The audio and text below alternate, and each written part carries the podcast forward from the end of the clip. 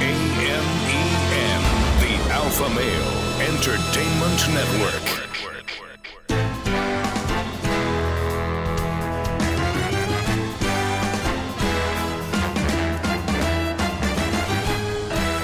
Broadcasting from Humidor 1A in the cigar city of Tampa, Florida. USA. Welcome to the Cigar Dave Show, your weekly excursion into the world of cigars, spirits, and diversions. The cigar and pleasure friendly hotlines are open. 877 Dave 007.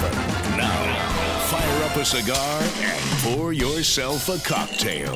It's time for the General, Cigar, Dave. Let me take a sip of my freshly brewed coffee.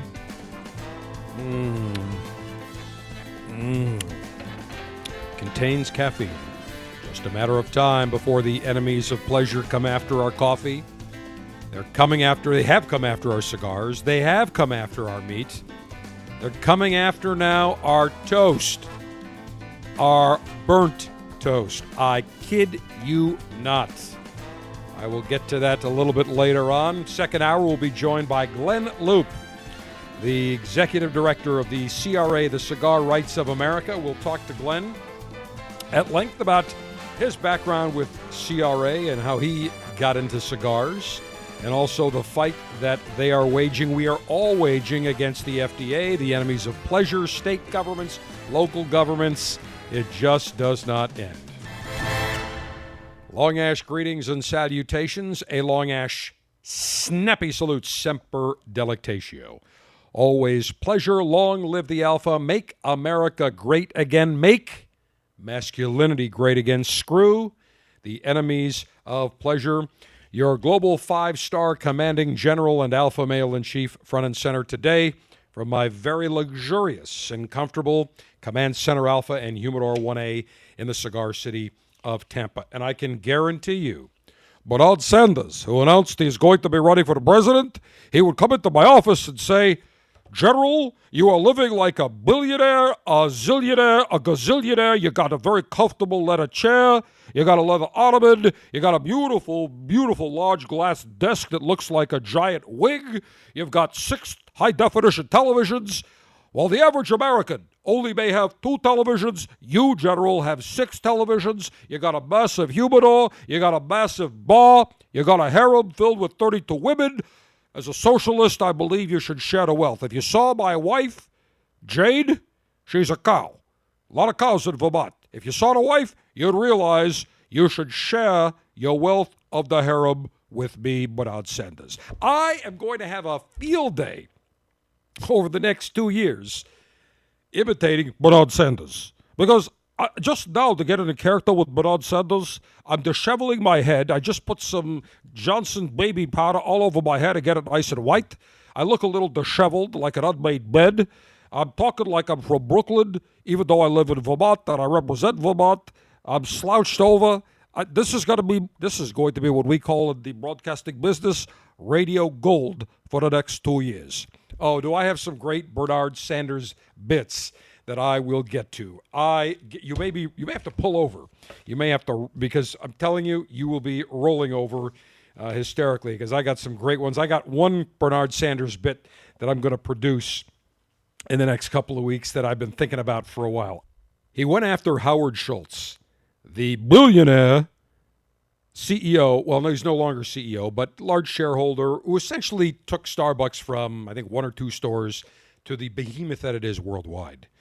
And I got a kick out of Bernard Sanders saying nobody would be talking about Howard Schultz. Nobody would know who Howard Schultz is. He has not been in politics. Nobody would be talking about Howard Schultz unless he was a billionaire and buying his way to getting all this publicity. And I love Howard Schultz's retort. He said, Bernie Sanders and I both came from Brooklyn, pretty much the same area from very modest beginnings. And yet, Howard Schultz becomes a billionaire. And what is Bernard Sanders? He's a socialist. He's on the public dole, but yet, Mr. Bernard Sanders, Mr. Socialist, has the wealth to have three homes. Sergeant Steve, how many homes do you have? I have one. I have seven. I have uh, one in the cigar city of Tampa. I have one over in Tuscany, one in Beverly Hills, one in Hong Kong. No, actually, I don't, but it sounds good, doesn't it, to say you have multiple homes around the world? I have one. But meanwhile, Bernard Sanders, Mr. Socialist, Share the Wealth, has three. So I always get a kick out of these uh, hypocritical, disingenuous guys. And they did find some audio, and we'll, we'll play that the next few weeks, about from 30 years ago, where he says, Fidel Castro is a brilliant man. He's a he's a beautiful man. What he has done with great health care in Cuba and revolutionized things. People people in Cuba just are happy. They're thrilled. Really? Not so much, Bernard. We'll get to that later. All right, good news. Back in June 2017, I conducted SAM 111, Special Alpha Mission 111, and went to Austin, Texas, traveled to Austin, Texas, the capital of the great state of Texas. Don't mess with Texas and I had the privilege of spending half a day with Richard Overton, who at the time and until his death was the oldest living veteran in the United States. I believe he was probably the oldest living man at the time. He passed away December 27, 2018, at 112 years of age. And I had a wonderful time bringing cigars to him we smoked cigars. We conducted a great uh, video interview, audio interview. It's at cigardave.com. He was a great guy. He really was. A, he served this country honorably in World War II. Some great stories, renowned. People would come from all across the country to pay a visit to Richard Overton. You'd pass by his house on Richard Overton Way. People, no matter young, old, middle aged, made no difference. Thanks for your service, Mr. Overton. Happy birthday, Mr. Overton. Hi, Mr. Overton, on their bikes, walking in their cars. Phenomenal, phenomenal gentleman. Real treat, real honor for me. Texas Representative Sheryl Cole has filed a bill in the Texas legislature to dedicate a portion of Airport Boulevard in Austin, the portion of State Loop 111, otherwise known as Airport 111, between Interstate 35 and US 183, to be designated as the Richard Overton Memorial Highway. Oldest verified surviving U.S. World War II veteran, oldest man in the United States at the time. He was born in Bastrop, Texas, 1906. Served in the Army, World War II, three years in the Pacific Theater of Operations. And he always said, I credit two things to my longevity cigars, and I think he had about 10, 12, 15 cigars a day, and his father told him, you put a little teaspoon or tablespoon of whiskey in your coffee every morning, keeps your muscles nice and loose, keeps everything limber. It's good for you. Not going to hurt you. Well, it sure as hell worked for Richard Overton. So I think that is a fantastic idea to pay tribute to the memory of Richard Overton. And next time I visit Austin, Texas, and I leave the airport on Airport Boulevard, I hope that I am traveling on Richard Overton Memorial Highway. And if I do, you can be sure I will take a picture and we will share that. The enemies of pleasure. They have been after us, whether it is our cigars, our spirits, our meat. They're coming after our coffee and caffeine. I said, mark it down. It's just a matter of time. They are coming after every product we enjoy that we have been enjoying for years and years, and they're doing it under the name of climate change. We cannot sustain having a society that eats carnivorously, that eats meat because it just takes so many resources and it's con- it's contributing to the emissions and it's contributing to global warming or change of climate change, you name it, they come up with a BS excuse. We heard Cory Booker, Spartacus, did a master thespian piece on him last week. We must change how we're eating, or the earth is going to just go, it's going to be obliterated. I personally made the change. I, Spartacus, made that change about 10 years ago, and I've never felt better. I just love eating tofurkey. It's fabulous. Again, I had my Spartacus moment on more than one occasion when I decided I am going to be a vegan. It's just totally revolutionized me. That's my Cory Booker impression. If I'm wrong, correct me. And if you've got a good Cory Booker impersonation, by all means, send it to us. Share it with us. Cigar Dave at cigardave.com. Actually, you can go right on the Cigar Dave mobile app. There is a button that you press, and you can actually share up to a minute uh, audio message with us, and we will listen to it. And if it's good, we'll play it. But that is my Cory Booker impression. Spartacus. It's just fantastic. You should see my girlfriend. She is gorgeous. Of course, we've never shown her because she's just a figment of my imagination. But I'm telling you, when I run for president, now that I am running for president, I have to have a girlfriend. Right, Cory. Sure, you do, Spartacus. Not that there's anything wrong with that. Whatever persuasion you want, it's fine with me. Just let me have my harem, live in peace. But now we're seeing the enemies of pleasure come to a different element on the food chain. They're coming after our burnt toast. The enemies of pleasure have a new division. It is the Toast Patrol.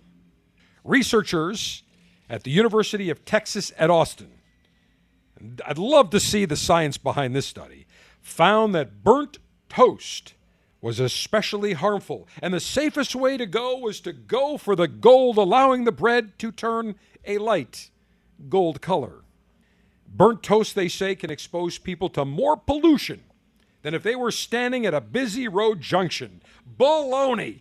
What a load of poppycock. Are you telling me that if I stand on a busy downtown street corner where the emissions from those diesel fuel buses are exposed into the air, that I'm going to be more harmed than if I burn my toast and smell, take a whiff of that lovely aroma of the burnt toast? Not buying it. The team of experts, this is what they did. They built a mock up of a three bedroom house, equipped it with monitors to assess how everyday activities impacted air quality. Roasted and frying can also prove to be toxic. toxic. So uh, basically, if you want to fry your chicken, or you want to fry your french fries, or you want to roast a turkey, you want to roast a chicken, it's now toxic. How come, here's my question if that's the case, how come people that have eaten burned toast for probably 50 years, 70 years of their lives, how come they're all not dropping dead instantly? If supposedly the air quality is so bad. They found that the burnt toast sent toxic particles into the air the moment they're switched on from the toaster. According to one of the researchers quoted in the American Association for the Advancement of Science, when you make toast, the heating element in the toaster starts warming up the debris and gunk in the toaster, which includes oils. They found ethanol, a byproduct of yeast, that was emitted. They said if there's a tiny piece of bread touching the heating element, you can see the smoke maybe from crumbs at the bottom of the toaster. They will all make a lot of particles, and they said it's very unhealthy air pollution levels compared to outdoor air quality standards. Well, if you have a toaster, and you don't clean out your toaster on a regular basis. You know, that's why they have on most of those toasters, there's like a little drawer on the bottom, a middle a little metal drawer. You open it up, you take it out, and you basically dump all those particles and you dump all the debris in your garbage. Now, for those of you that don't, okay, do you think I'm do I think you're probably going to drop dead tomorrow because you inhale that? I doubt it.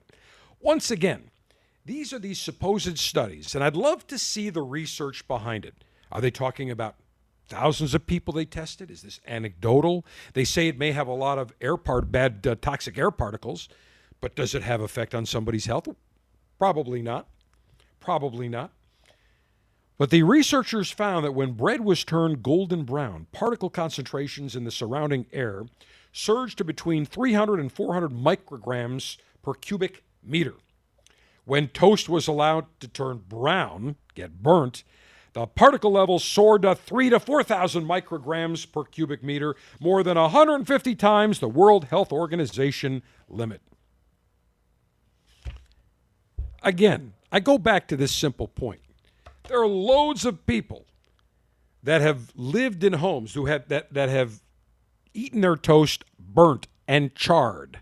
And I am one of them. Sergeant Steve, I don't eat toast, but when you see me, and the rare occasion I get a bagel, I hollow it out, and how do I request it? Miss Kate always prepares it triple toasted, charred. Pittsburgh style, pretty much. Essentially, we want it yes. burnt. I want it crispy, and I hollow out the bagel. I don't need the inside bread. I just love the crunchiness.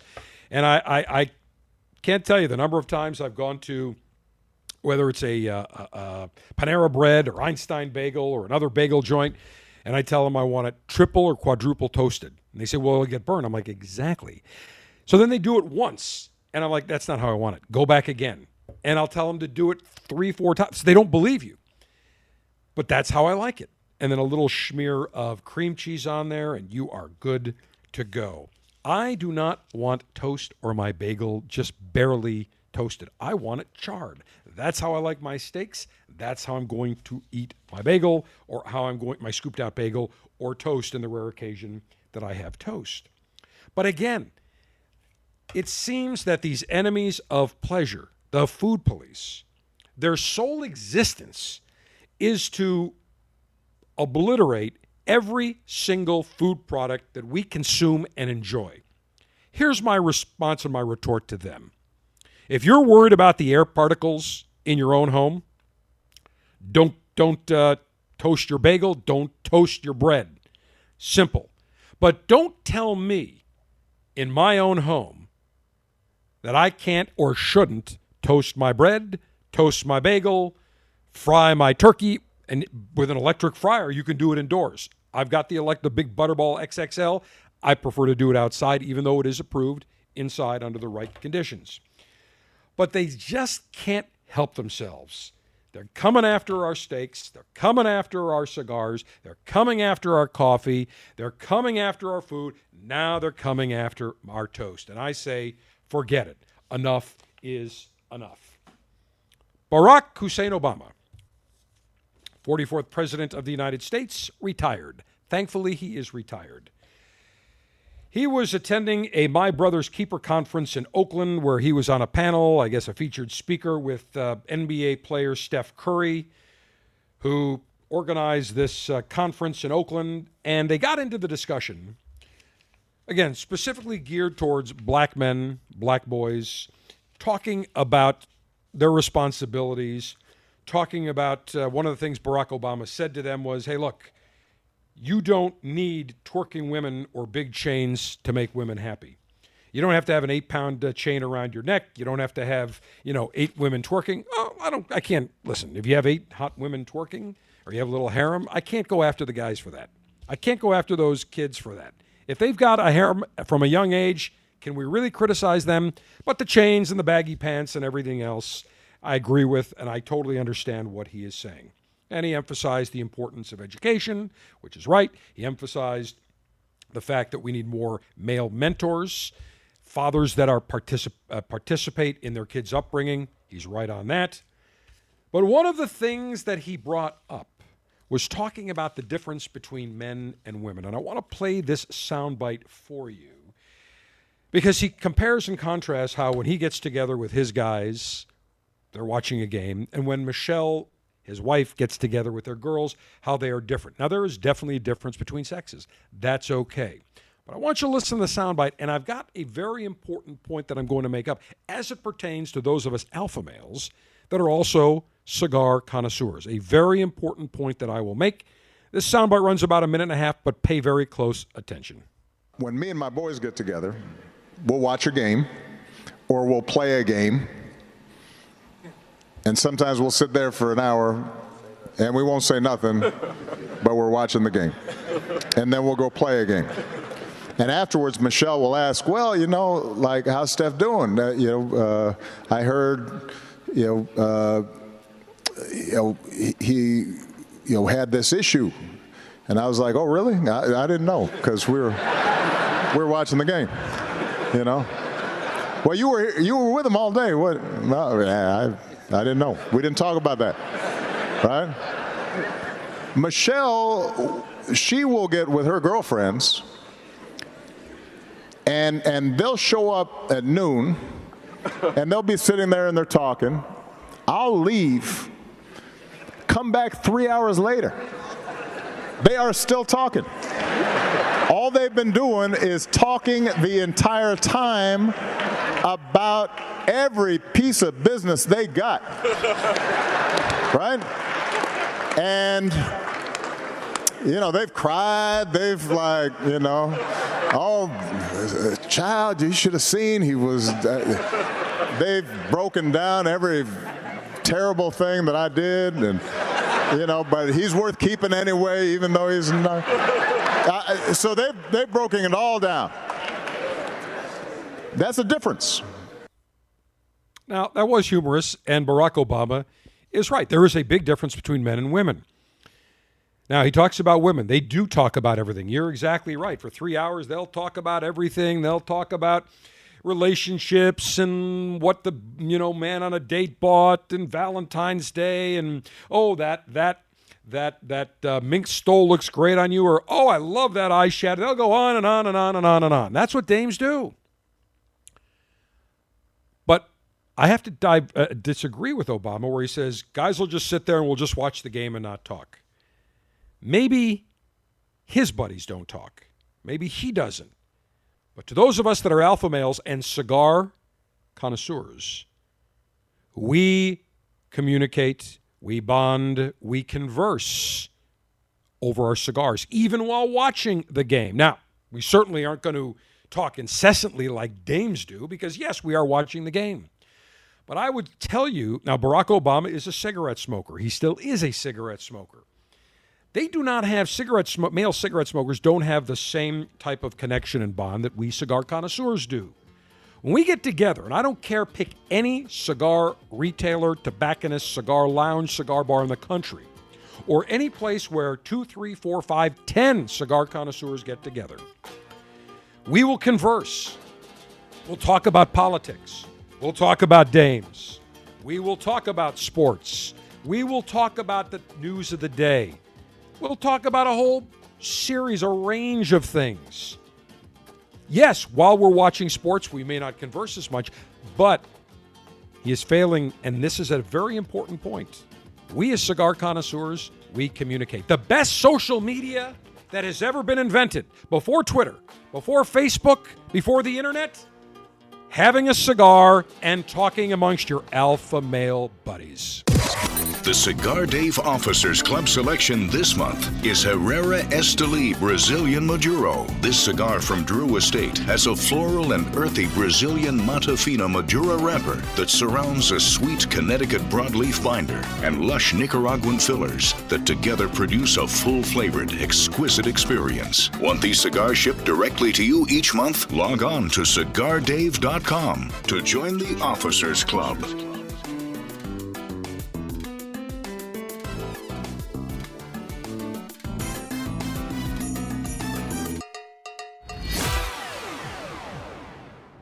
In 1964, Jose O. Padron began rolling cigars bearing his name in modest surroundings with one guiding principle always focus on quality, never on quantity. Nearly 40 years later, Padron cigars are recognized for their superior taste and majestic construction, the result of Padron controlling all aspects of the cigar making process, including planting their own seeds, growing and curing their own tobacco, and constantly supervising the rolling room. To Wall Street, it is called vertical integration. To the Padron family, it's called making great cigars. The Padron lines include the Padron 1964 Anniversary Series and the Padron Traditional line. All Padron cigars are wrapped in Nicaraguan sun grown Habano tobacco, available in natural or Maduro. Experience Padron. For your Padron retailer, call 1 800 453 5635. When Padron is on the band, quality is a matter of family honor. Surgeon General warning tobacco use increases the risk of infertility, stillbirth, and low birth weight.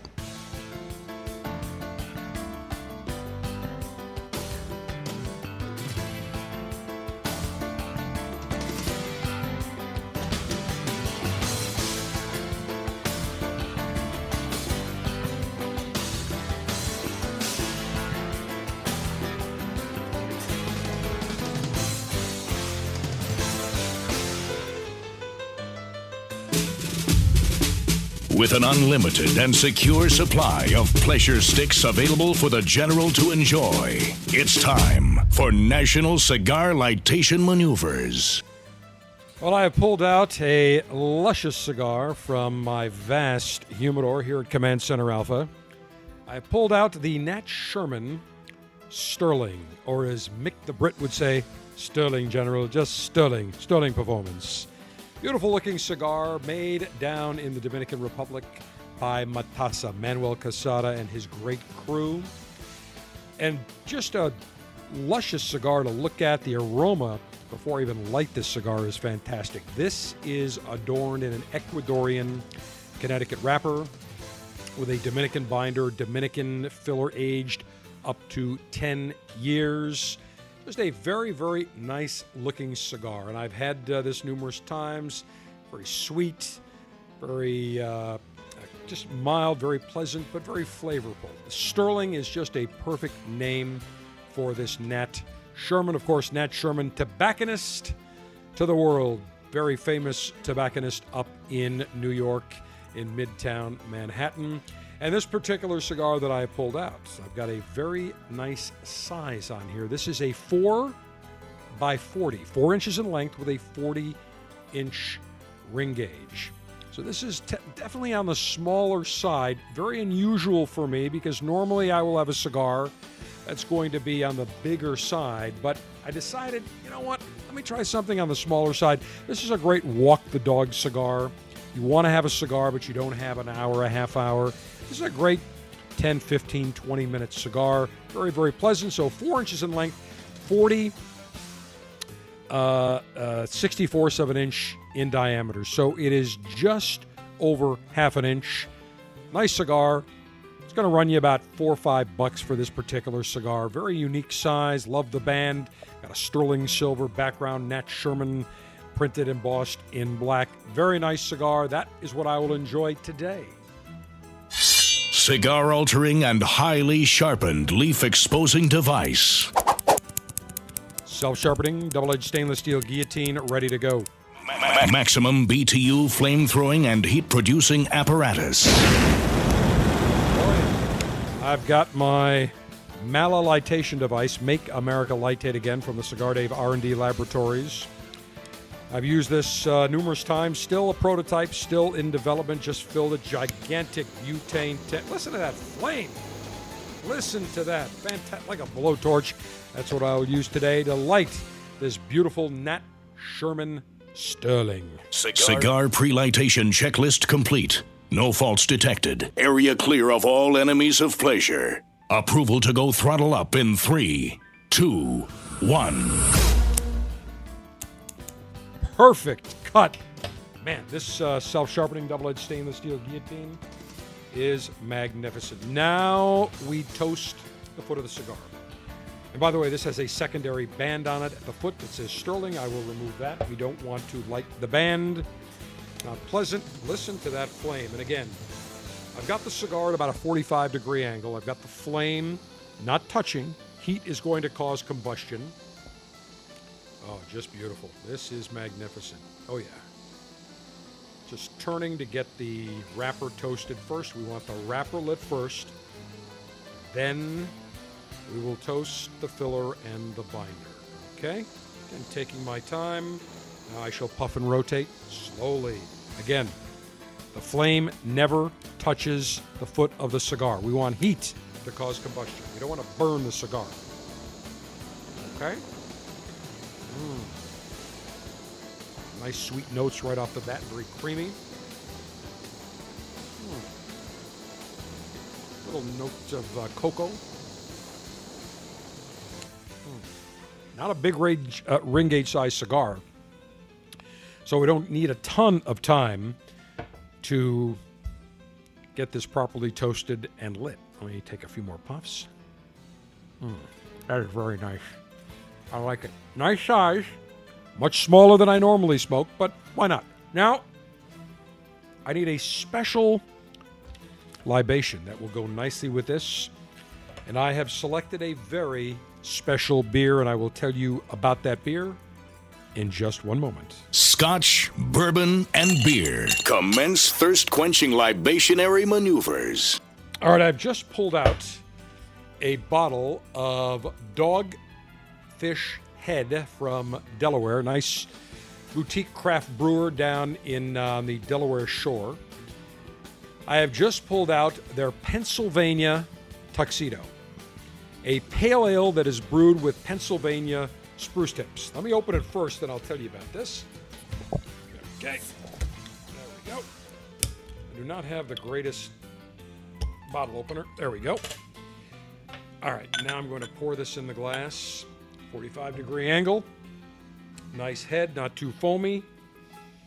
Wow, beautiful aroma. So I'm reading in the Wall Street Journal two days ago under their libation section. They actually have a libation section. And the headline reads The Taste of Winter Brewed and Bottled Why Beers Made with Tree Bark, Sap, and Needles Are What We Want to Drink Right Now. Well, I got very curious. Now, before I tell you about this, let me say cheers, take a sip. Mm. This is nice. Spruce infused pale ale, the Pennsylvania Tuxedo by Dogfish Head, is brewed in collaboration with Woolrich, the jacket manufacturer. I have a Woolrich jacket, green jacket, in college. I still have it today. It just lasts forever. It's got a nice little grassy citrus kick with some spruce tips. They went into the forests of north central Pennsylvania and Georgetown, Delaware to pick these fresh tips, the, the, the, fresh tips, and they actually put it in the brew when they were fermenting the brew. And it's got a very unique taste to it. Now, high alcohol by volume content, 8.5%. For a beer that's high, it is a pale ale, so it's going to be slightly bittery. It's got 50 on the IBU, the International Bitterness Unit scale. Now, a sweet beer, for example, if we look at a lager, that may be an 8 to 12, 15 on, I, on the IBU scale. An IPA is normally going to be, or a, or a pale ale is going to be 30 to 50, even 60. This was originally released November 2014. It is a pale ale, uh, copper color to this, very grassy citrus notes. Take another taste. Mm. It's got some bitterness to it, a little dryness to it as well. You get the hoppy notes on the palate, but some of that fresh green spruce tip as well. Hard to describe, but tasty. Mm. Nice. So, in this article, they talk about every season has its sense. S C E N T S has its sense or their sense. And when you think about winter, you think about a forest, a brisk whiff of a forest. And they go on to describe new crops of beers that are infused with tree essences to deliver woodsy aromas and rich flavors ideal for the cold winter months. And they say brewing with trees actually has deep roots. Without the balancing bite of hops or other herbs, a brew is sickly sweet. Minus the preservative effects of bitter oils, it can go sour fast.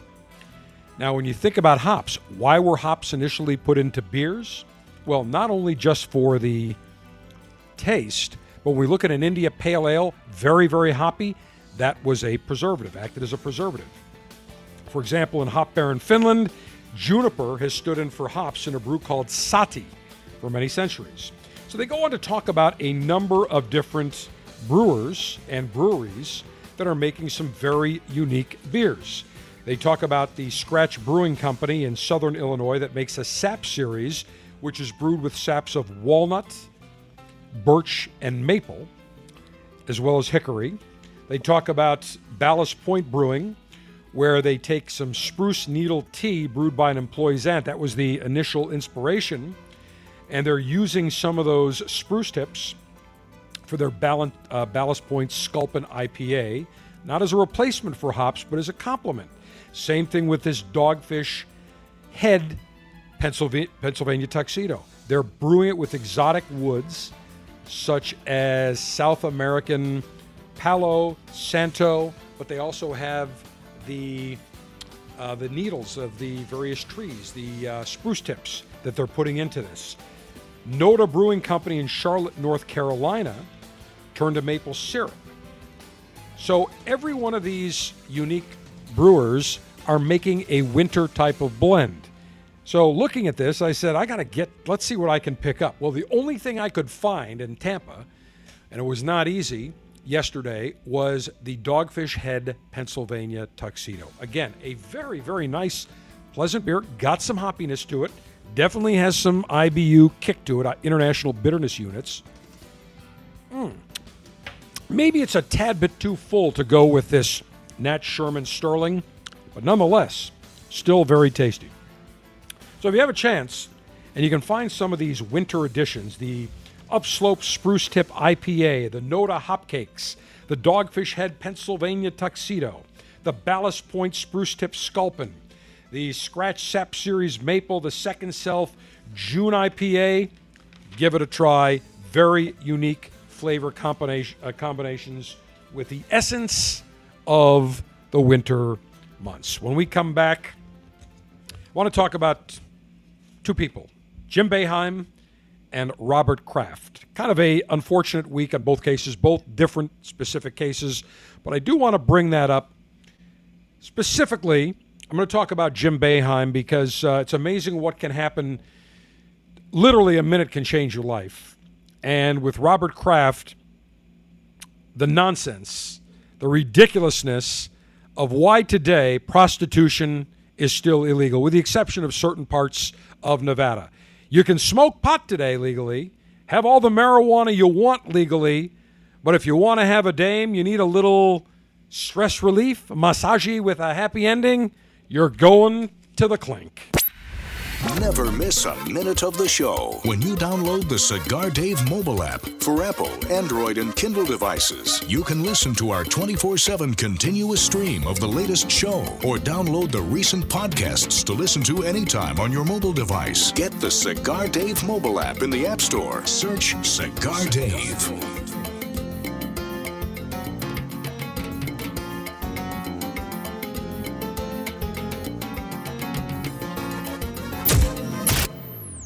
America is under attack. Basic freedoms, privileges, and acts that we would normally take for granted are disappearing each day, including the simple ability to enjoy a cigar.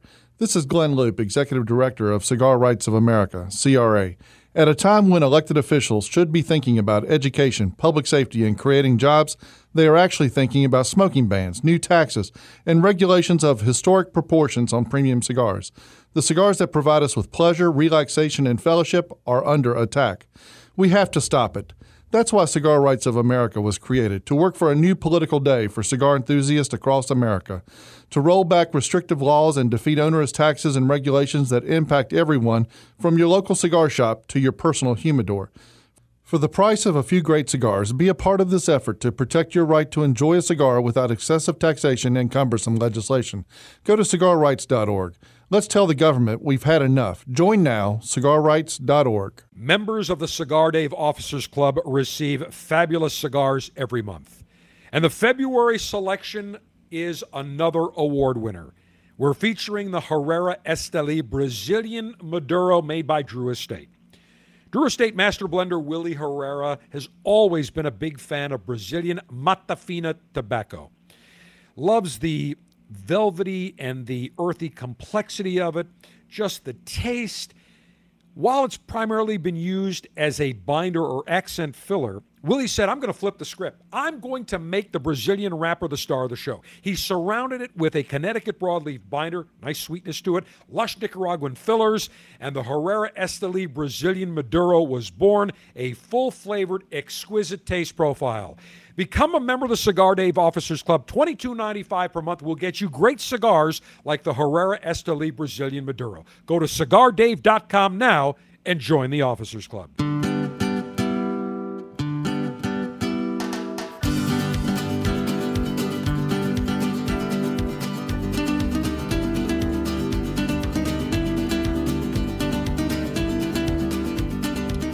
Proudly living the alpha male lifestyle, proudly preaching the alpha male good life maneuvers lifestyle, and that includes cigars, spirits, delicacies, dames.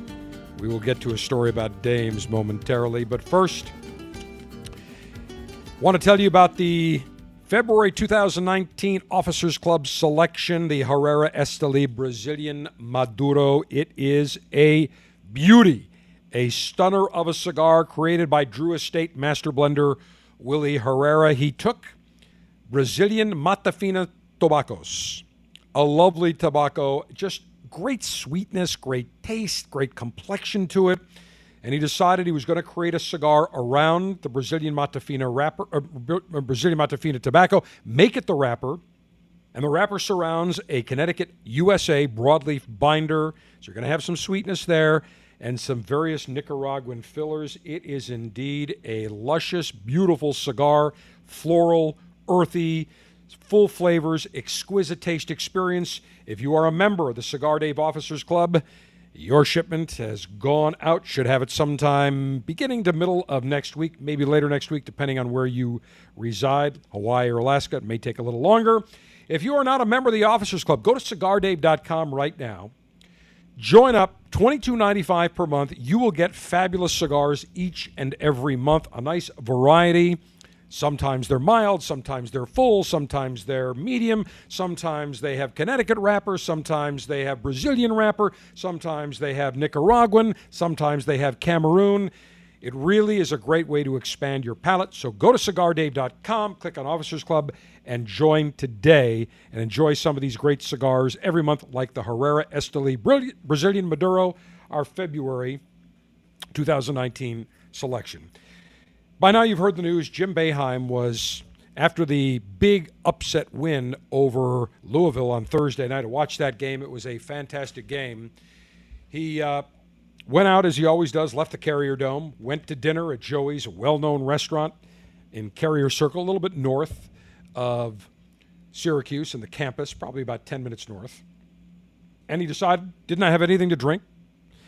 Leaves, snowy, a little bit icy on the roads He's driving on Interstate 690, and ahead of him there is a car. It's three lane highway. There's a car that hit the left guardrail, spun around apparently, and uh, ended up perpendicular to the lanes of the highway of the interstate.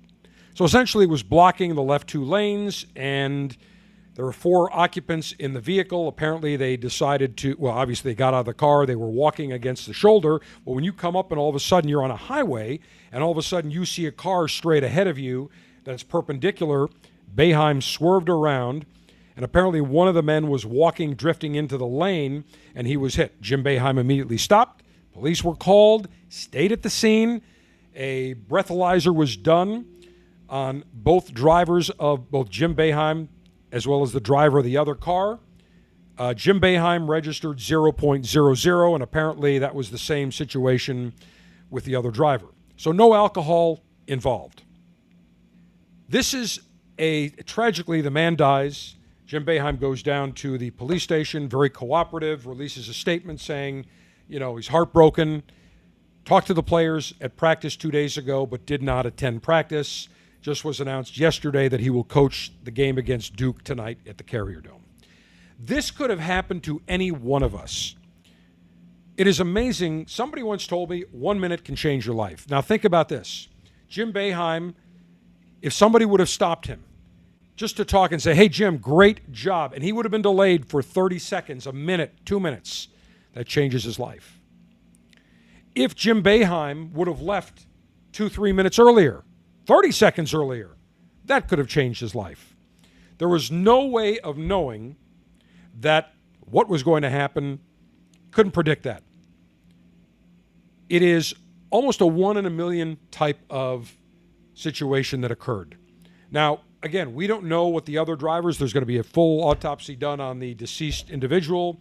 Have no clue whether there were any any whether alcohol, drugs involved. Don't know on that point. It's tragedy any way you look at it could have happened to any one of us. And this will live with Jim Boeheim forever. I heard some sportscasters two days ago, Dan Le Batard specifically of ESPN, say, oh, that he was drunk, there was alcohol involved. What have we learned about anything in the last umpteen incidents that have, that have occurred? Whether the, the uh, Jussie Smollett case, whether it was uh, what happened in Washington with that uh, the kid that was wearing the MAGA hat. It's do not make rash judgments. Well, what did some people in the media do? That's exactly what they did. ESPN has canceled their College Game Day broadcast, and it's going to be a tough look. Any way you look at it, it's going to be a tough situation. Not Jim Boeheim's fault in any way, shape, or form. Unfortunately, he is a victim too. Again, Guys ahead crash. We don't know how fast they were going. I'm way reserving judgment. Once I have that, then we'll see. If the guys were speeding and they crashed, that's certainly a factor. If they weren't, they hit ice. It's one of those things, but certainly tragedy any way you look at it. Now, let's talk about Robert Kraft, the owner of the New England Patriots. And for this, we take you to Orient for a very, very uh, special Oriental massage for love you long time stress relaxation maneuvers. I know somebody's going to say you can't call people from the Orient Orientals anymore. They're Asians. I call them Orientals. That's how they've been known because they're from the Orient for hundreds of years. And if you are offended, good. If I'm politically incorrect, good. Do I care? Hell to the no. Bob Kraft, by now, as you've heard, was charged yesterday two counts of soliciting prostitution in connection to a recent law enforcement bust on massage parlors in Palm Beach and I guess in Martin County on the east coast of Florida. Now, here's the thing. Apparently, there's video evidence of Kraft involving involved in sex acts in a massage parlor on two occasions at the Orchids of a Asia Spa in Jupiter. Do I care? Should anybody care? Who gives a damn? Why on earth is prostitution in this day and age not legal? You can go and smoke a joint, smoke five joints legally, but God forbid a man wants to get some stress relief. Or for that matter, a woman. Women, you remember Fred Garvin, male prostitute on Saturday Night Live? Ma'am, I'm Fred Garvin, male prostitute. Who cares? He wanted to get some stress relief, wanted a massage. It is absurd that in 2019, prostitution is illegal, yet have all the marijuana joints you desire. It is absurd. And I tell people always it is always cheaper to lease than to buy, especially if you don't have a prenuptial agreement. So let's wait for all the facts to come out. He came back, his uh, spokespeople came out yesterday and said he categorically denies that Mr. Kraft engaged in any illegal activity. Because it's a judicial matter, they will not be commenting further. Who cares? The man wanted some stress relief. He wanted a happy ending. Is there anything wrong with that? The only thing wrong with that in the 21st century, it's not legal. Let's grow up, people. It should be legal. Who the hell cares? Hour two of the Cigar Dave Show. Glynn Loope of the Cigar Rights of America, our guest next. This is AMEN, the Alpha Male Entertainment Network.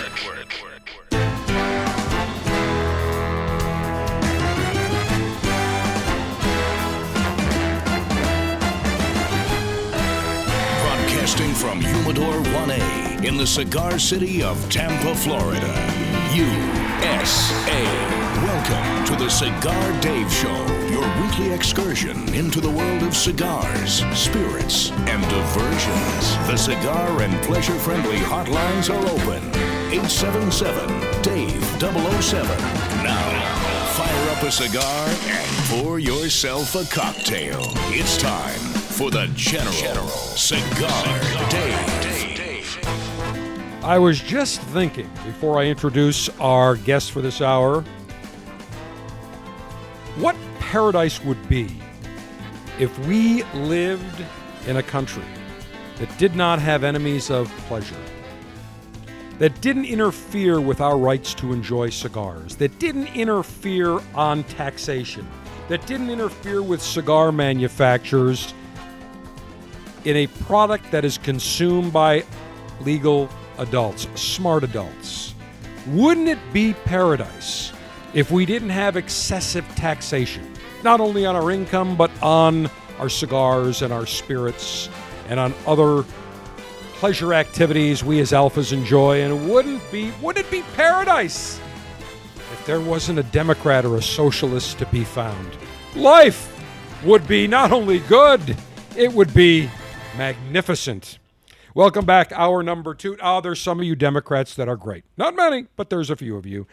Although it seems to be the Democrat Party has been taken over by the socialists, good luck with that. We do not believe in socialism, and we don't believe in excessive regulation over our cigars, our spirits, and our delicacies. We are adults. When I started this show, just about uh, 24 years ago, July of 1995, we could enjoy our cigars at restaurants and bars. There wasn't excessive taxation. We didn't have the enemies of pleasure and government saying we got to raise the smoking purchase age from 18 to 21 to 100. We didn't have that. I sat down. We talked about cigars and alpha male pleasure maneuvers. We weren't harassed. Cigar manufacturers weren't harassed. And over the last 24 years, we saw the encroachment begin of our rights and our liberties. And it really started to get bad about uh, 15 years ago when all of a sudden the enemies of pleasure said, okay, smoking bans have been so great for in, in, uh, inside buildings and restaurants that now we want to take it outside. That's when it all began. And then we started to see the excessive taxation with the bull chip tax, or the S chip tax, as I say, as I said, where they raised the tax, they capped it, but it was still a 53% tax with a cap of 50 cents per cigar. Huge increase. And then we've just seen all these encroachments, and the FDA now making cigar manufacturers register their products, and now they want testing, and now they want a user fee, which is a tax. It hasn't ended. And about, I want to say, maybe it's been 10 years, the Cigar Rights of America was born. The Cigar Association of America was always there, but a consumer driven organization started by a handful of manufacturers was uh, created the Cigar Rights of America, where today it joins with the Cigar Association of America and the IPCPR, the International Premium Cigar and Pipe Retailers Association, to fight excessive regulation, not only on the federal level, but on the statewide level. And the executive director of the Cigar Rights of America, longtime friend, joins us from uh, CRA headquarters in Washington, D.C., in the swamp, Glynn Loope. Glynn, greetings. Great to have you on, my friend. Cigar Dave, always a pleasure to be with you. It's always insightful. well, the the uh, I'd say the pleasure never ends, but it's really the attacks on pleasure seem to never end. Before we get into talking about the latest assault on cigar manufacturers and our rights to enjoy cigars and the age limits. Let's talk about you for a minute. Uh, first of all, when did you become a cigar connoisseur? Well, I don't know if I, I, definitely didn't begin as a connoisseur, but it really began. I was thinking about this uh, just the other day, but it was about 22 years ago. And uh, my hometown of Roanoke, Virginia, got its uh, first locally owned premier steakhouse called Frankie Rowland's. It's just an amazing steakhouse. It's sort of the the Morton's Del Frisco's, the Capital Grill, but locally owned and operated. Fabulous place, and it's, it's physically attached to our local 100 year old cigar shop. So my wife and I, that you know well, we go into that Frankie Rowland's Steakhouse, and the entrance of it was this a magnificent old school mahogany looking bar, and it said "Cigars Welcome." And I looked at it and I just said, this is the kind of place you're supposed to smoke a cigar. And I really had not gotten into it before in my life, but I walked in and I laid eyes on that setting, you know, that as you often put it on your show, that that Sinatra, Dean Martin, dark light, old mahogany wood type of setting. And I said, this spot demands a cigar. So I went next door to the to the Milan tobacconist, again, a hundred year old, over a hundred years old now, and I went to the back of the humidor. And you know, I don't often talk about the cigars I smoke because when you got 65 corporate benefactors, they're all your favorite. But I always talk about my very first one being uh, produced by Ernesto Carrillo. Uh, uh, La Gloria Cubana. I walked in and I said, "That looks like the band of a cigar smoker." So it was purely the optics, the romance, the setting, and and it just said, this is the way it's supposed to be. You get a glass of scotch, you get a cigar, and you realize this is the way life is supposed to be. And again, not bothering anybody. You're enjoying a cigar and a libation. You're sharing great conversation, great pleasantries. Uh, in a place fellowship. that welcomed us. Yeah, that's right. In a place that welcomed us. That's right. Not bothering anybody. and yet, we've got the enemies of pleasure. So, you enjoy cigars. You became a cigar connoisseur, but your full time occupation was, I believe, what in the Virginia uh, in politics in Virginia. Right, right. I had my own consulting firm. I had about 17 different clients: uh, trucking, manufacturing, education, chasing pork barrel politics for uh, government expenditures and the like. And one of my clients, because of that local cigar shop, was the Cigar Association of Virginia, and it was purely on. Uh, a f- local state senator introduced the first smoking ban bill in Virginia in 2006, and he was local. And I said, "How?" And it was all personal; had nothing to do with money and lobbying and all that kind of thing. It was personal. It was like, how dare this local state senator put in a bill that could prevent us from smoking a cigar in that steakhouse? And the local shop, we connected with other cigar shops throughout the Commonwealth of Virginia and started the first one of the first efforts in the country to pull together state retailers to fight off a smoking ban, which was successfully done in 2006, uh, 7, and 8 up until the, the beginning of CRA. And so you did that. And then how did you become associated with because it was before the CRA was created. Right. I know there was about what a half a dozen cigar manufacturers that kind of saw that you know that, that weren't necessarily members. Some were uh, members of the Cigar Association of America, but they wanted more of a consumer centric organization similar to the NRA. Well, that was an interesting transition because it all again revolved around that same cigar shop and that same steakhouse. Uh, in 2008, uh, we brought Rocky Patel in, who I had never met before uh, we brought Rocky in to help wine and dine the House Republicans on that smoking ban bill. And we were up at the, the Homestead Resort, which I'm sure you've heard of in, in Virginia. Absolutely, the, great, great the, resort. So we brought Rocky in. We had all this the great retailers of Virginia in, uh, trying to get the message across as to why this smoking ban had to had to die. And we had Rocky as the corporate celebrity, uh, if you will, and his cigars on the front porch there of the Homestead. And afterwards, he asked me if I'd drive him to his event at our local shop. So I'm literally driving him after a weekend up there to a, to an event, his first event in Virginia in this part of the woods. And uh, he said, "We're starting this thing. Do you want to run it?" typical typical Rocky fashion of had no clue what he was talking about. And we kind of wrangled back and forth for several months. And in late 2008, we uh, struck a deal, if you will. We were out at the Big Smoke in, in Vegas, and we were all talking out there about the future and engaging consumers. And really, what happened was, and you remember this history well. I think your your stand was your broadcast stand was set up in Houston, Texas, at what was one of the last RTDAs before it became the IPCPR and well, there was well, this Glynn, let me just stop you there. It wasn't a stand, Glynn. I mean, it was a, a whole stand, stage and studio, setup. You make it studio. sound like it was, you know, like a little, uh, you know, like a little uh, uh, uh, a push cart or something. it's an elaborate studio, that's for sure, and it, and it ought to still be there, by the way. But uh, but the, you had your mammoth studio up, and but there was this mad scramble at that Houston conference, that Houston tr- uh, trade show, because the first S chip bill was dropped and no one saw it coming. And the original proposal, as you remember, was ten dollars per cigar. Right. And the the grand political strategy was after that show was over, people like Christian Eiroa and Rocky Patel and George Padron and Jeff Borysiewicz from Corona Cigar in Florida, they all immediately went to Washington, and this is the way they put it. Their grand political strategy was to speak to anyone willing to speak to them. And they literally were wandering the halls aimlessly in Congress, and they latched on. Uh, a friend of the industry was former Congressman Kendrick Meek of Florida. He helped set up some meetings, and to make a long story short, uh, they hooked up with uh, former Ways and Means Committee Chairman Charlie Rangel, who helped wrangle this thing down, wrangle this thing down to 40 cents a cigar that it is today. But that was really the beginning of a, of a political drive, a political mission, if you will, for the premium cigar industry. And obviously, things have gotten a lot more sophisticated and with sophistication, a lot more expensive since that time.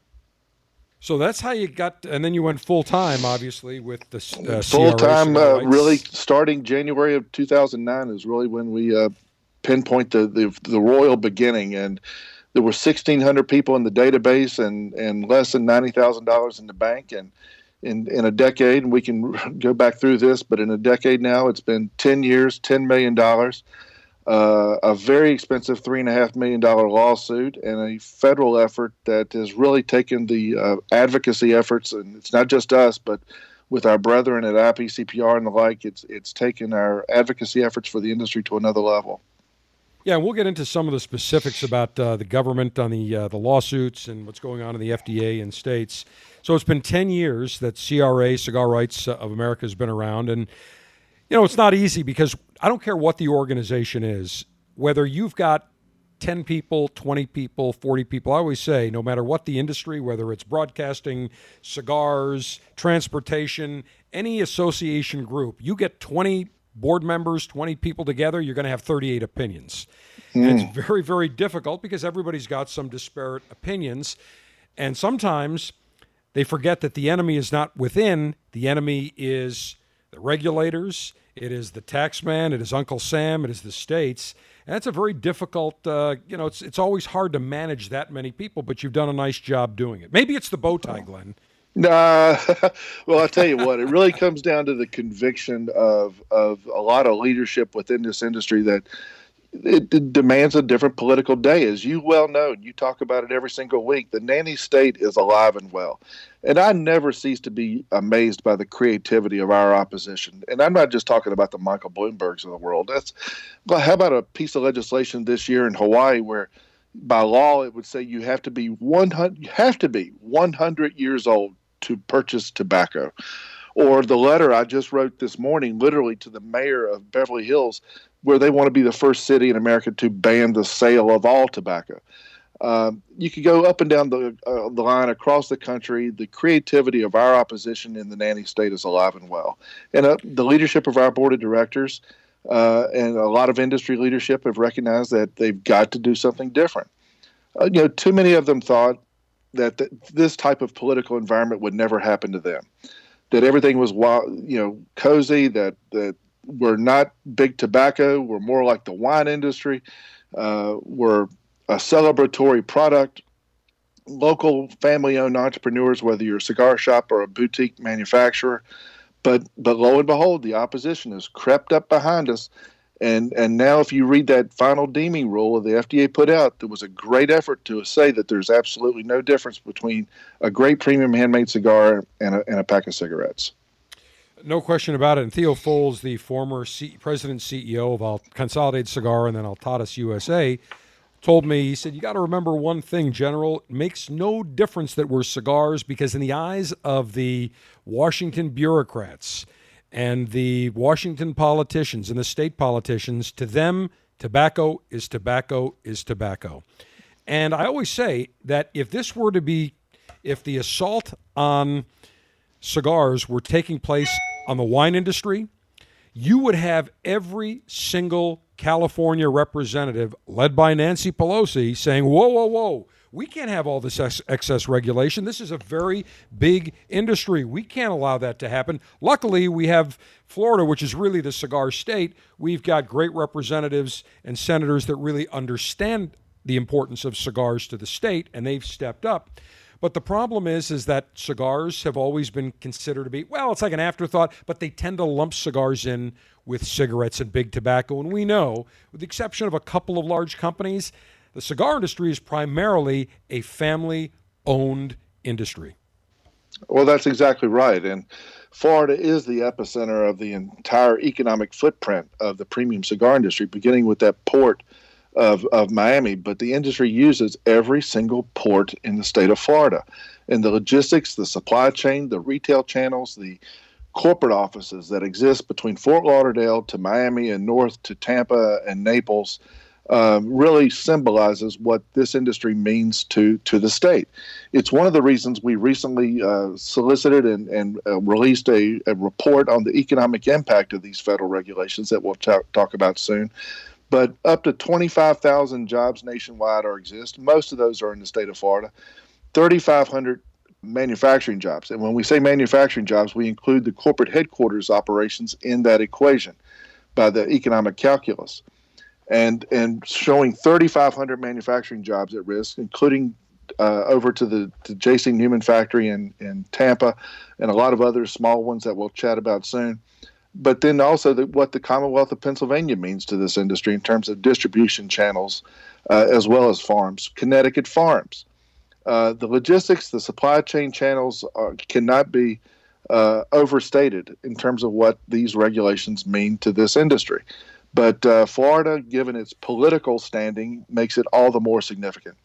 Obviously, Senator Rubio came out with S9, uh, premium cigar exemption legislation, the day after he was sworn in. Literally, he was sworn in on Thursday, January 3rd. He dropped the bill on the 4th with a collection of bipartisan senators. Uh, and we look forward to um, acclimating Senator Scott, your new U.S. Senator, to this issue, what it means to the state, following up on discussions we had with him when he was governor. So uh, it'll be a strong coalition from, from Pennsylvania to Florida for this legislation, but then it's going to be uh, nationwide here very soon. Well, I know Governor Scott very well, and I can tell you he definitely understands the importance of the cigar industry to Florida. He is, uh, I believe, he's toured the J.C. Newman factory. I believe he's been there. Yeah. And and he is very familiar. In fact, I've got a picture of of uh, the when he was governor. This has got to be about uh, maybe three, four years ago. Right around the holidays, we took a picture in the governor's mansion. I was up there for lunch with him, and I had a cigar. I had a diamond crown in my hand, and he's like, "Yeah, no problem. Take the picture with the cigar." So he, even though he doesn't smoke cigars, he understands the importance, and he is very pro business. He's very pro Florida, obviously, in the industries that are important to Florida. So he will be an ally, I'm sure, on the cigar industry's behalf. We're talking with Glynn Loope, Executive Director of the Cigar Rights of America. Glynn, last week we saw a Hawaiian representative come up with a proposal to increase the tobacco purchase age from first 18 to 21, then I think it was 21 to I think 30, then 30 to 50, then 50 to 80, and 80 to 100 within five years. And he's like, yeah. I'm not going to. He said, I'm not trying to to prohibit smoking. I'm I'm just I'm just trying to make it a little bit tougher for people to purchase and maybe it'll help people quit. I'm sorry, that is de facto prohibition, and it's sure. gotten to the point where in Beverly Beverly Hills last week, now they want to make it totally illegal to sell any forms of tobacco product within the city limits of Beverly Hills. Forget the FDA for a second. This is outright prohibition and a violation of the Interstate Commerce Clause of the Constitution. Well, the states and the localities are the incubators for tobacco control. It's where these creative thoughts. And as I mentioned earlier, I never cease to be crea- amazed by the creativity of our opposition. But right now, there's over 13 issues uh, in states across the country that are, disastrous for anybody that enjoys a premium handmade cigar. You just pointed out the two most creative of the year, I think. The proposal in Beverly Hills to say no tobacco sales whatsoever which affects places like the Grand Havana Room in Beverly Hills or great cigar shops like Nazareth in in, uh, in Beverly Hills, to the Hawaiian proposal, which is you nailed it, progressive prohibition. Let's put it that way, because it's like a 30 year plan to say we'll be a tobacco free state. Well, I call it incrementalism. The enemies That's of pleasure started with very modest goals, saying we just want to eliminate smoking in buildings. And then when they were done with that, I said they're like a cockroach. They get their foot in the door. Then what happened in California? All these restaurants really it spent a good amount of money on capital expenditure to create nice covered patios where people could enjoy their cigars. What happened? They said, nope, now we want to go after smoking in outdoor patios. Then they went after golf courses and sidewalks and beaches. It doesn't end. And they always use it under the guise of, well, it's litter because we see all these cigarette butts.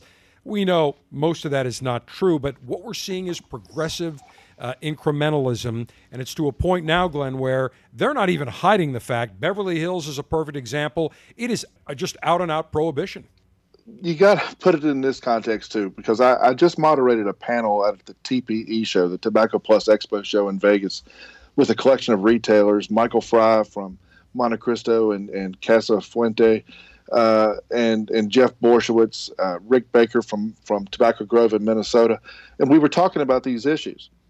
And I said, you know, you you and I can laugh almost, almost laugh at the idiocy of a proposal to say in you have to be a 100 to purchase tobacco and you're going to do it over a 30 year period or to ban the sale and, and of all tobacco products in Beverly Hills. But you and I know all it takes is one Mayor de Blasio or one former Mayor Bloomberg to get a hold of an idea like that. And all of a sudden it becomes a national agenda for tobacco control. De Blasio would hear that proposal, or you know how Monterey, California bans smoking in cigar shops, and go, "What a great idea! Let's do it here." That's how bad public policy spreads.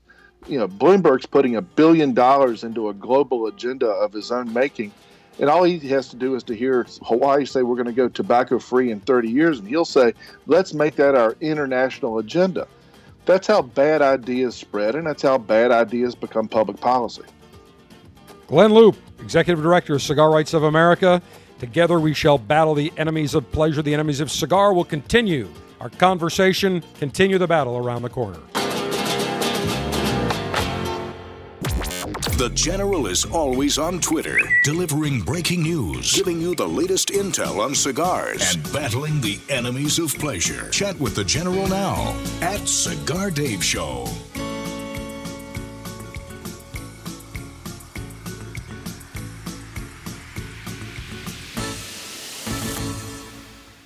In 1964, Jose O. Padron began rolling cigars bearing his name in modest surroundings with one guiding principle always focus on quality, never on quantity. Nearly 40 years later, Padron cigars are recognized for their superior taste and majestic construction, the result of Padron controlling all aspects of the cigar making process, including planting their own seeds, growing and curing their own tobacco, and constantly supervising the rolling room. To Wall Street, it is called vertical integration. To the Padron family, it's called making great cigars. The Padron lines include the Padron 1964 Anniversary Series and the Padron Traditional line. All Padron cigars are wrapped in Nicaraguan sun grown Habano tobacco, available in natural or Maduro. Experience Padron. For your Padron retailer, call 1 800 453 5635. When Padron is on the band, quality is a matter of family honor. Surgeon General warning tobacco use increases the risk of infertility, stillbirth, and low birth weight.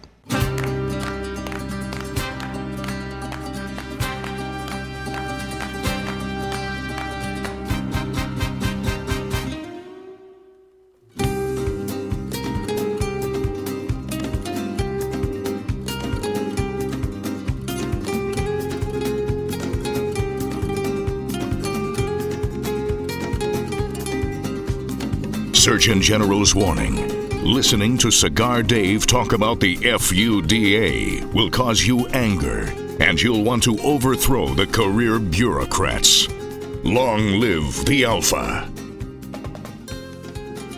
Those of you that are members of the Cigar Dave Officers Club, good news. Your February 2019 selection featuring the Herrera Esteli Brazilian Maduro has shipped. Drew Estate Master Blender Willie Herrera, who I've known for a long time going back to the El Titan de Bronze days down in Little Havana. Always been a big fan of the Brazilian Matafina tobacco. It just has a nice taste, a nice texture to it. It's mostly been used as a binder or accent filler at Drew Estate, but Willie flipped the script. He said, I'm going to make the Brazilian Matafina tobacco the star of the show. I'm going to make it the wrapper. And then what I'm going to do is surround that or, or have the wrapper surround a Connecticut broadleaf binder for some sweetness and some lush Nicaraguan fillers to produce a full flavored, exquisite taste experience. It is a beautiful cigar, and those of you that are members of the Officers Club, they are coming your way. Medium to full flavored cigar, but very, very smooth. Just a nice bit of sweetness between the Connecticut broadleaf and the Brazilian Matafina wrapper. Coming your way, three different sizes. If you are not a member of the Cigar Dave Officers Club every month, if you become a member, you get three fantastic cigars shipped in an Officers Club pouch directly to you. It's wonderful. There's no long term commitments. If you like a variety of tastes, the Officers Club is perfect. If you only want mild bodied or only medium bodied or only Maduro cigars, don't become a member of the Officers Club. But if you want a nice variety, expand your palate, expand your taste horizons, Go to cigardave.com right now. Sign up $22.95 per month. You will get the latest and greatest in the world of cigars. We welcome back Glynn Loope, the executive director of the Cigar Rights of America. Glynn, let's talk about the federal regulation. This goes back to initially 2009 when the Family Smoking Prevention Act was signed into law by Barack Obama. And initially, It was only to go after cigarettes, but there was a provision in that act that down the road, the Secretary of uh, Health and Human Services, or uh, yeah, Health and Human Services, should they desire, could then expand this to cigars. They could deem cigars to be part of this act, and it didn't take very long. About five years later, Obama went right after it, and uh, that's when it was uh, signed into law. Or, or the who's it? Um, trying to remember the name of the secretary, Catherine Sebelius, hmm. signed that. Uh, basically, tell us the whole process, how that worked, and how we got to where we are today. Well, they originally threatened to regulate cigars almost 12 months after the president President Obama signed the Tobacco Control Act. I mean, it didn't take long at all to start posting the threats, and that's what they were threats to to regulate. Going back to 2010, 12 months after after the act was signed. So we that's when the proactive measures to engage Congress really began with Congressman Posey and Congresswoman Castor, and now over over the course of the last eight years, over 289 members of the House of Representatives have voiced support for that type of an exemption. But uh, I'll never forget it. It was like nine o'clock on a May morning in, in Indianapolis. We were doing the cigars and doing a fun uh, a consumer drive with the National Rifle Association in Indianapolis, and we woke up to the deeming rule being posted out and they I call it you know Velcro politics. Throw everything against the wall and see what sticks. And they threw everything in the book at us. They did. They went to great pains to, like I said earlier, to equate a, a great cigar with a pack of cigarettes. And their obsession with nicotine. Uh, it, it was a disastrous moment because we thought there would be some type of mitigated approach to, to cigars at that time. Uh, then the final rule came out and they kept it intact. And that's just been the modus operandi for this agency from the beginning. You, you called it best in our last segment, you know, incremental prohibition. Uh, no, we're not going to ban your product, but we're going to make it so bloody difficult for you to produce it, uh, too expensive for you to comply that you're going to wish you were out of the business. That's their approach. That's the regulatory approach. And and in that period of time, I think we've worked to get our message across as to why we should be treated differently. And we can chat about this, but the the first gift, if you will, from the Trump administration was reopening a public comment purely on the question of premium handmade cigars. And that came about for one reason and one reason only. Uh, we worked with the Senate delegation that's supportive of our cause and during Dr. Gottlieb's confirmation process, they worked to get that message across that if you get this job, something different has to be done for premium cigars. Reopening that comment and then us filing that comment on July 25th of last year, uh, 529 pages of data on how we are are different and unique from a health perspective, a youth access question, demographics, usage, uh, was really the the the grandest opening volley gift that the Trump administration could have granted us. And that was Marco Rubio. We played the audio where he was very, very uh, vociferous and very vocal about exactly that cigars need to be on a different track, and Gottlieb understood that. And what's interesting is Dr. Scott Gottlieb, who is the the uh, head of the FDA, commissioner of the FDA, on August 16, 2012, in the New York Post, he wrote an op ed entitled, mm-hmm. entitled BAM's Cigar Trouble, where he basically said that the deeming of cigars uh, really is uh, was excessive and that it's really enjoyed by adults. I mean, all the all the, the the points that the industry makes, and he basically said that it's ridiculous. It is. He, it is. He, it, he said there should be higher priorities. Absolutely, and then Scott Gottlieb gets in, and to a degree, there wasn't too much movement. There was a little concern. Correct. Well, that's right, and you know, I think that uh, Mitch Zeller, excuse me, head of the uh, Center for Tobacco Products, is still driving this train to a large degree.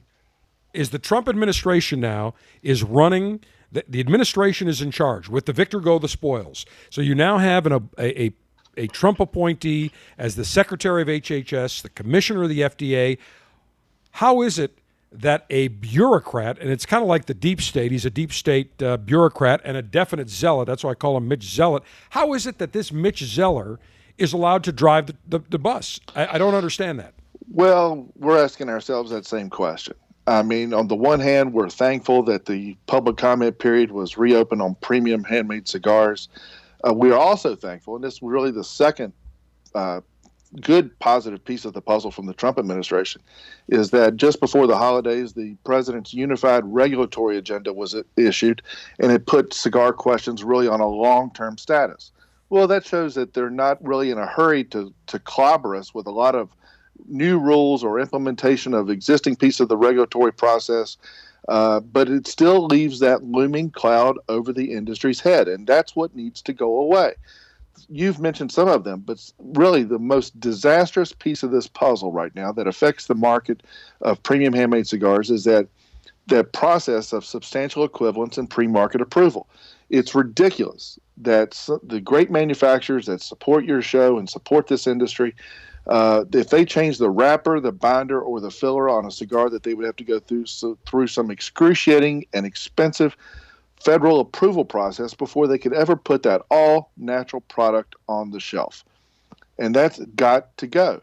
If there's no chemical manipulation of the product, no intentional manipulation of nicotine, which as you and I know is an absolutely ridiculous, preposterous thought. It's all about flavor and enjoyment if you get a unique tobacco afforded to you by some of our you know tobacco growing friends and say listen this tobacco has been sitting in our warehouse for 20 years. We think it would make a unique cigar. It's all natural. It's been aged. Let's make a great cigar out of it. No. The bureaucrats are saying you have to go through this excruciating federal approval process before you could ever put it on onto the market. It could cost seven digits just to go through the process much less the legal fees and the consulting fees and the testing fees and on down the line. Again, they're not banning it, but they're making it bloody difficult to ever, ever put a new cigar on the shelf. Yeah, it really is is incredible. And not only uh, if a manufacturer comes out with a cigar, a new blend, for example, if they have eight sizes, it affects That's every right. one of those eight sizes. And they don't. My understanding, Glynn, and correct me if I'm wrong. There is not a method the, the FDA now requires for cigarettes, and they want it for cigars, where every chemical within a cigarette or a cigar must be tested. So you have an ingredients list. Now we know it's 100% cigar tobacco. That's it. But they now want it tested for various components and chemicals. My understanding is it doesn't even exist. This machinery and testing equipment doesn't exist for the cigar industry.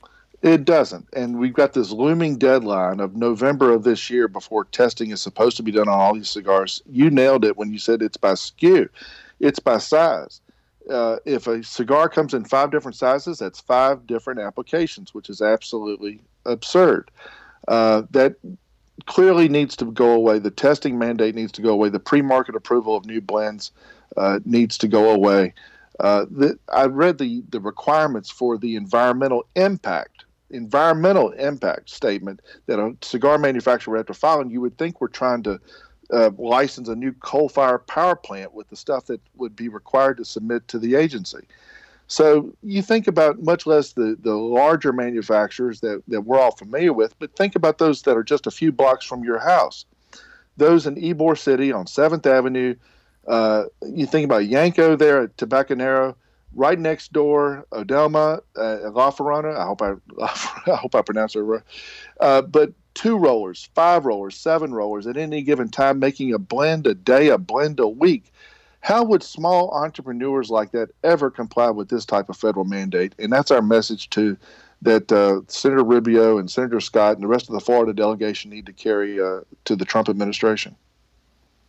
Well, the good news is that uh, Senator Rubio has been very, very proactive. And there's been other senators as well that have been active. And this really is a bipartisan effort because there are Democrat and Republican members of the House and Senate that have signed on to this.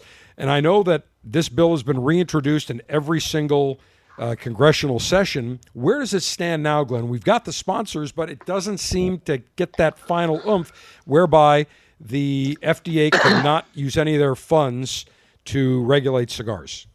Well, and first of all, before I answer that, uh, I want to mention somebody like Senator Joe Manchin of West Virginia, who's probably got three or four cigar shops in the entire state, who's become an amazing champion uh, for this cause and, uh, and really added a bipartisan element to, to Senator Rubio's messaging.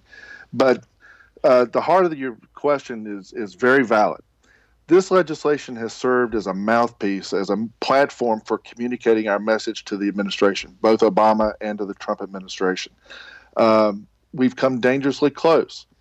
The after the first year of this, we hit the magic number of 221 working majority of the House of Representatives. Last year, the exemption language, along with changing the predicate date language, passed in an appropriations bill with the House of Representatives, and the Senate has always been a stumbling block. I've been very public about this. As you well know, the rules, it only takes one senator to cause a train wreck. And there's a strong coalition of violently anti tobacco members of the, of the United States Senate who will block and tackle every single measure that has to do with tobacco. And they do a, a magical job of totally misrepresenting what the product truly is they immediately go and try to equate us with, with cigarettes and mass market and on down the line and how we're evil and we're killing everybody. Nothing could be further from the truth. But it doesn't stop the rhetoric. I've read these letters, and, and all of our industry trade associations read these letters from our opposition, and we just sit in stunned silence as to the things that are put in writing that are just nothing further from the truth.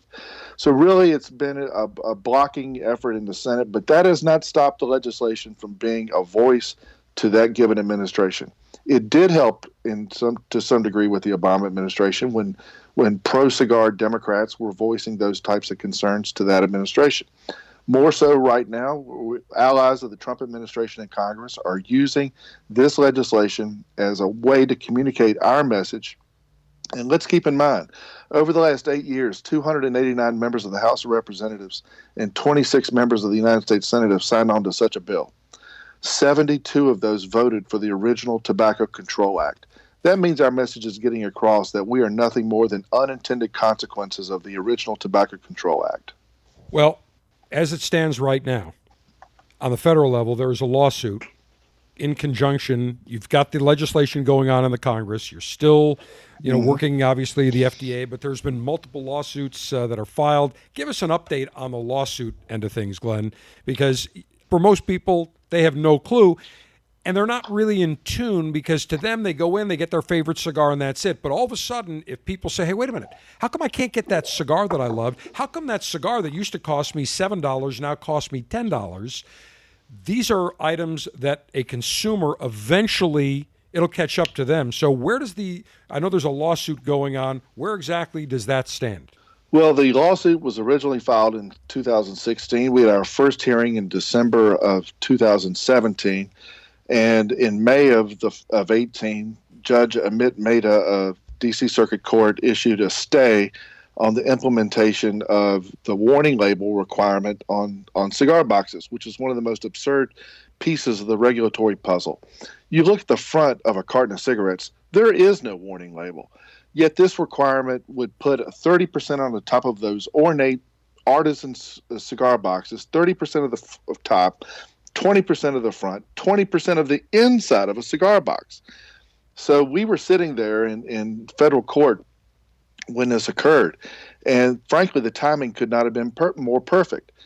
The judge basically looked out and said, So let me get this right. You're going to reopen the comment period on these regulations, and you might change them, but yet we're supposed to force this industry to comply with millions of dollars worth of packaging changes requirements when you might change them. And that was a magical moment in that entire process. And subsequently, the judge issued a stay on the implementation of that piece of the rule.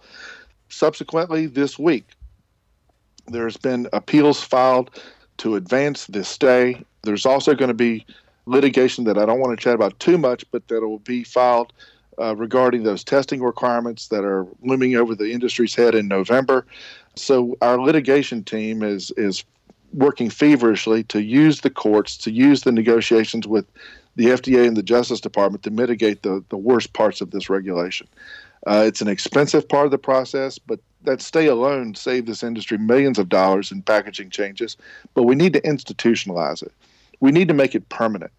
We need to have the Trump administration get rid of that substantial equivalence and pre-market approval requirement. We need to have the Trump administration modify this this approach to the warning labels. Uh, we need to have the Trump administration get rid of these absurd testing requirements, and that's part of the messaging now to specific parts of, of the administration that is really the obsession coupled with using Congress to to serve as our, our mouthpiece for those uh, those agenda items. And that substantial equivalent requirement, let me explain that very quickly to our alphas that are listening and connoisseurs. That means that a cigar manufacturer, if they come up with a new blend, has to be able to prove that the blend is similar in every way, shape, or form to an existing blend.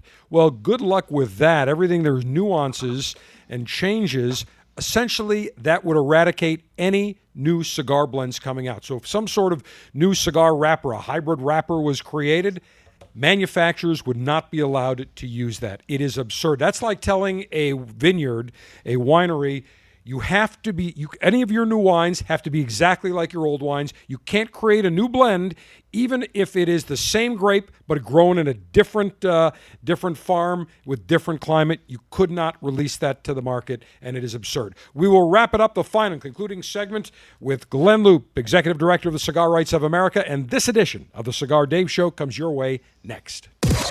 The Cigar Dave Officers Club selection this month is Herrera Esteli Brazilian Maduro. This cigar from Drew Estate has a floral and earthy Brazilian Mata Maduro wrapper that surrounds a sweet Connecticut broadleaf binder and lush Nicaraguan fillers that together produce a full flavored, exquisite experience. Want these cigars shipped directly to you each month? Log on to cigardave.com to join the Officers Club.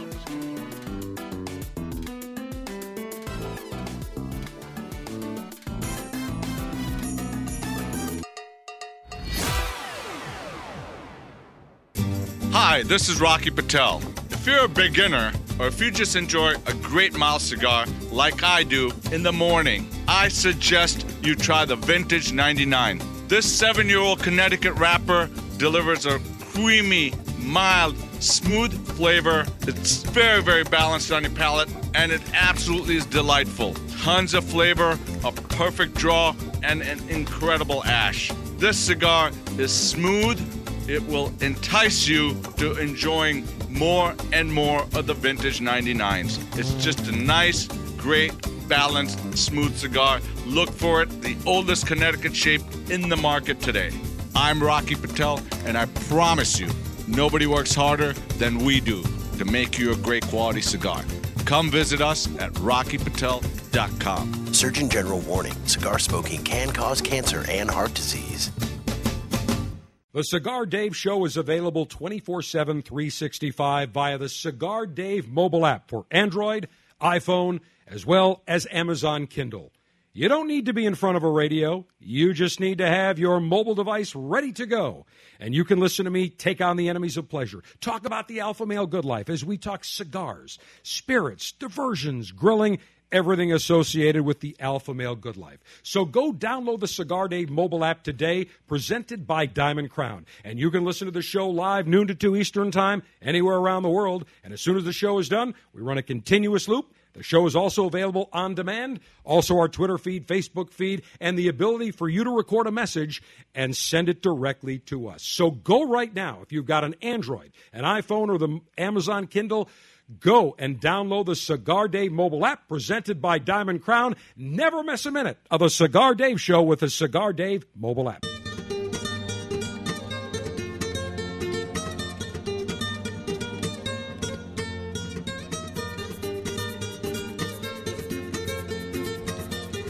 Glynn Loope, Executive Director, Cigar Rights of America, our guest in the waning moments of this edition of the Cigar Dave Show. Glynn, we talked about the federal regulations there's about 13 states right now that have some sort of state taxation or regulation.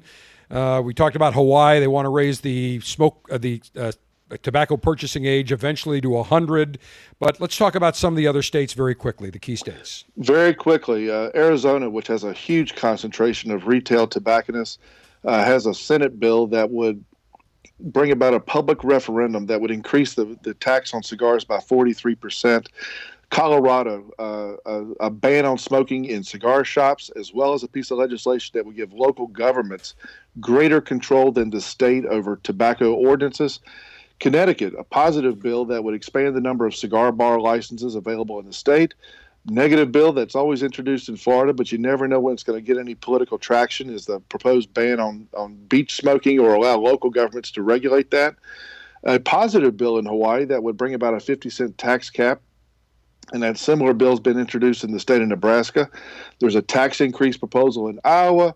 Uh, there's a proposal that would allow cigar shops in Maine to serve alcohol, which always is a good thing, as like well that. as a bill, and you'll love the bill. And it might be a reason to go to North Dakota, a bill to allow for cigar bars in North Dakota. I would go out to North Dakota for a cigar bar if they opened one. I like one. that. Real quickly, uh, Glynn, in 15 seconds. CigarRights.org, how much does it cost to join? $25, new rate, $25. Cigar Dave, we can't thank you enough for your support. And all this legislation is on our, our website. The petitions make it easy. Put in your name and zip code, and we take care of the rest. We've got a link at cigardave.com. You should all join. Fight for your rights to enjoy cigars. Glynn Loope, Executive Director, CRA, we appreciate you joining us. Cigar Dave, the General say, Mayor Humidor always be full. Mayor Cutter always be sharp. Mayor Ashby extra, extra long. Semper Delectatio, always pleasure. Long live the Alpha. Make America great again. Make masculinity great again. And screw the enemies of pleasure and screw the FDA.